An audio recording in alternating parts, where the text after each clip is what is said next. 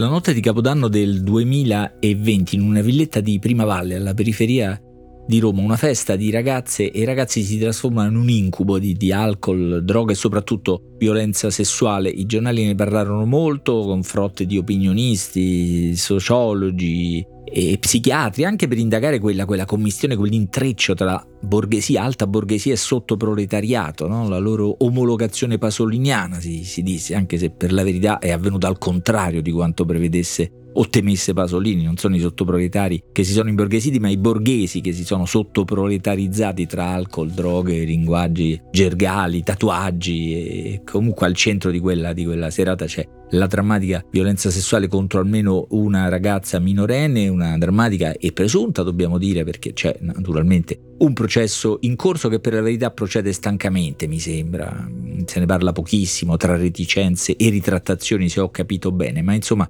per quanto drammatica, è una vicenda che si è ripetuta molte volte, qualche mese prima un esempio analogo accaduto proprio l'estate precedente in un luogo che sembra almeno apparentemente agli antipodi della villetta di Primavalle, cioè un villone della Costa Smeralda, riceve più attenzione, anzi clamore, ancora un po' più di continuità perché coinvolge il figlio di, di Beppe Grillo. Ecco però, anche senza allargare il discorso ai delitti e ai femminicidi, che pure sarebbe pertinente farlo, si tratta comunque di situazioni in cui c'è qualcosa che degenera e insieme qualcosa che si rivela lo chiamiamo maschilismo o mascolinità tossica con una formula esatta che può apparire astratta, però è in grado, mi sembra, di illuminare tutto quel campo altrimenti confuso di, di pensieri, pregiudizi, relazioni, conversazioni,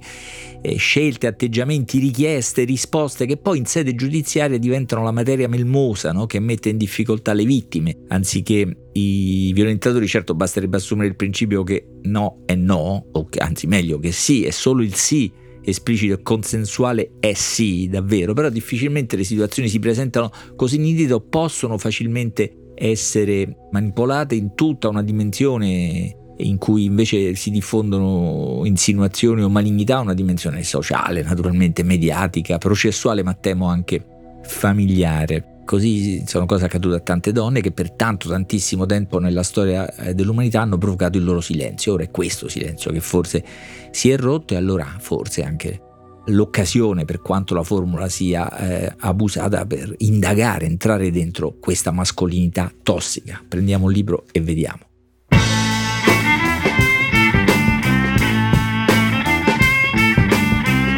Questo è Timbuktu di Marino Sinibaldi un podcast del Post che parla con i libri.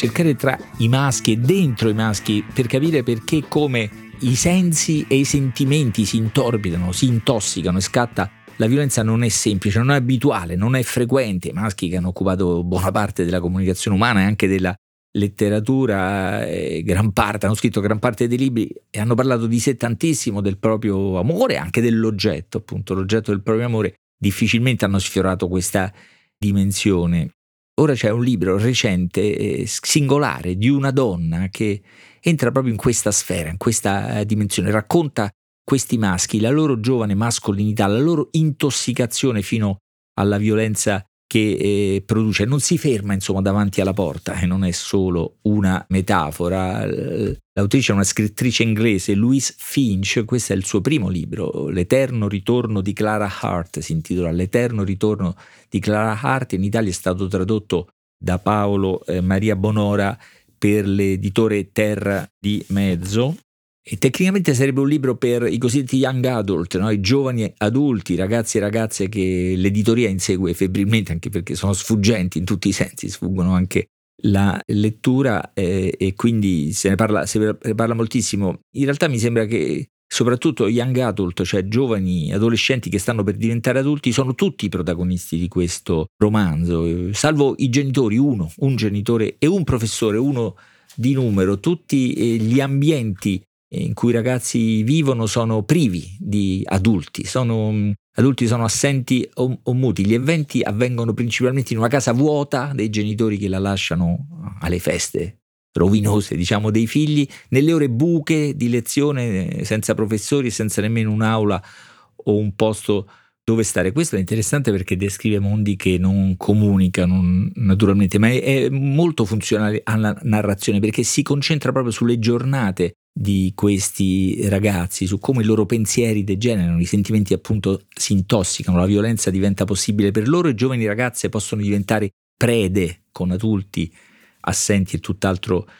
che innocenti. Ora, il libro è molto preciso, anche complesso nell'affrontare sentimenti e comportamenti e dunque non è detto che le femmine diventano prede e i maschi diventino violenti o violentatori. Anzi, l'io narrante, lo studente James Spencer, detto Spence, nel linguaggio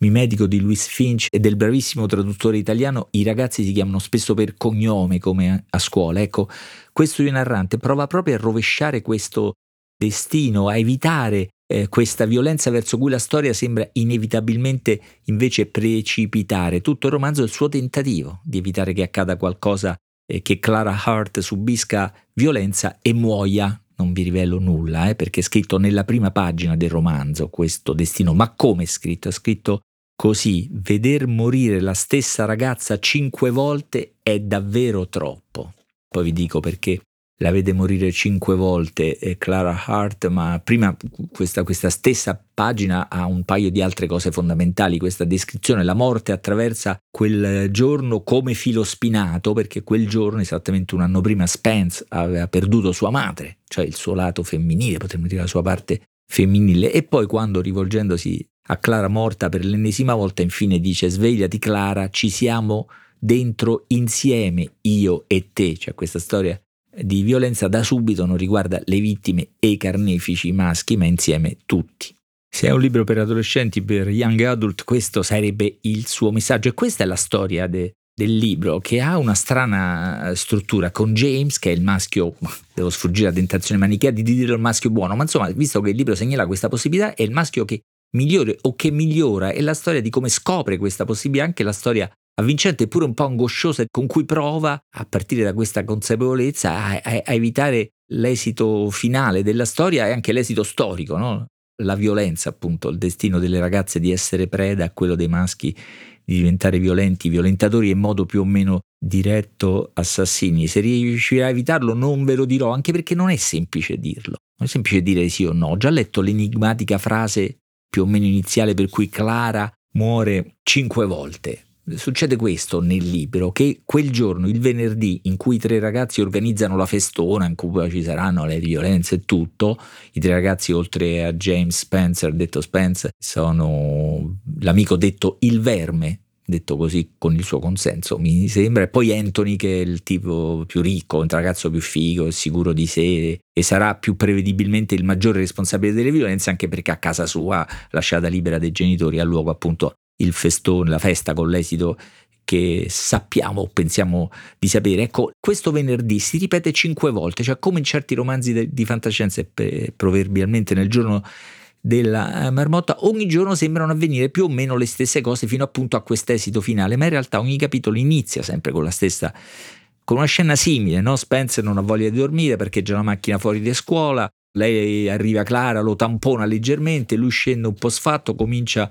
un dialogo e comincia così la giornata. Arrivano le lezioni a scuola nelle quali si sta studiando Nietzsche, guarda caso l'eterno ritorno. Cosa faresti se dovessi rivivere questa giornata da capo per sempre? La proposta vi renderebbe felici o vi riempirebbe di orrore? Li, li stimola il professor Barnes, l'unico con cui i ragazzi sembra abbiano un minimo dialogo. Per il resto i tre giovani maschi fanno più o meno le stesse cose, vanno a scuola, a mensa, guardano le ragazze si scambiano messaggi con i voti alle ragazze, le stellette, tre stelle e mezza al massimo, un 5 perfetta, giocano ai videogiochi, ossessivamente FIFA mi sembra, cioè il videogioco globale di calcio, si parlano, si spingono, si toccano, prendono decisioni, decidono di organizzare questa festa che finirà molto male appunto per eh, eh, Clara e, e, lì lui, James Spence, prova a riparare, prova i capitoli successivi in cui i venerdì si ripetono apparentemente sempre uguali, ecco sarebbe macchinoso e noioso se fossero proprio sempre uguali, non è così, le giornate sono sempre un po' diverse, la possibilità di intervenire cambia, cambia il destino, può cambiare il destino di Clara e soprattutto cambia la consapevolezza che il ragazzo ha della propria mascolinità, ricordate, svegliati Clara, ci siamo dentro insieme io e te. L'autrice Louise Finch è davvero molto brava, perché è come qui l'autrice Louise Finch è davvero molto brava perché è come se pur ripetendosi la giornata e dunque la trama poi allargasse invece progressivamente ogni giorno la comprensione di questi maschi allargasse l'area della possibilità per le ragazze e per i ragazzi, tra parentesi, è molto brava nei dialoghi, come in molta letteratura anglosassone, basta guardare come costruisce ogni volta il dialogo iniziale tra i due la mattina fuori scuola, con lei che lo tampona, lui scende per protestare, uno scambio di battute in cui ogni volta lei lo annichilisce un po' di più, mi sembra, ma soprattutto poi riesce a descrivere in modo progressivamente più ampio in questi, in questi ragazzi si sentono e si esprimono, eppure i dubbi che crescono, l'impossibilità pare di cambiare questo destino. Uh, quello che dovrei chiederle, dice Spence, è perché se Anthony è un tale stronzo continua a finirci a letto, no? Perché in ogni festa poi finisce così, che Anthony riesce a, a convincere e a viol- violentare, a stuprare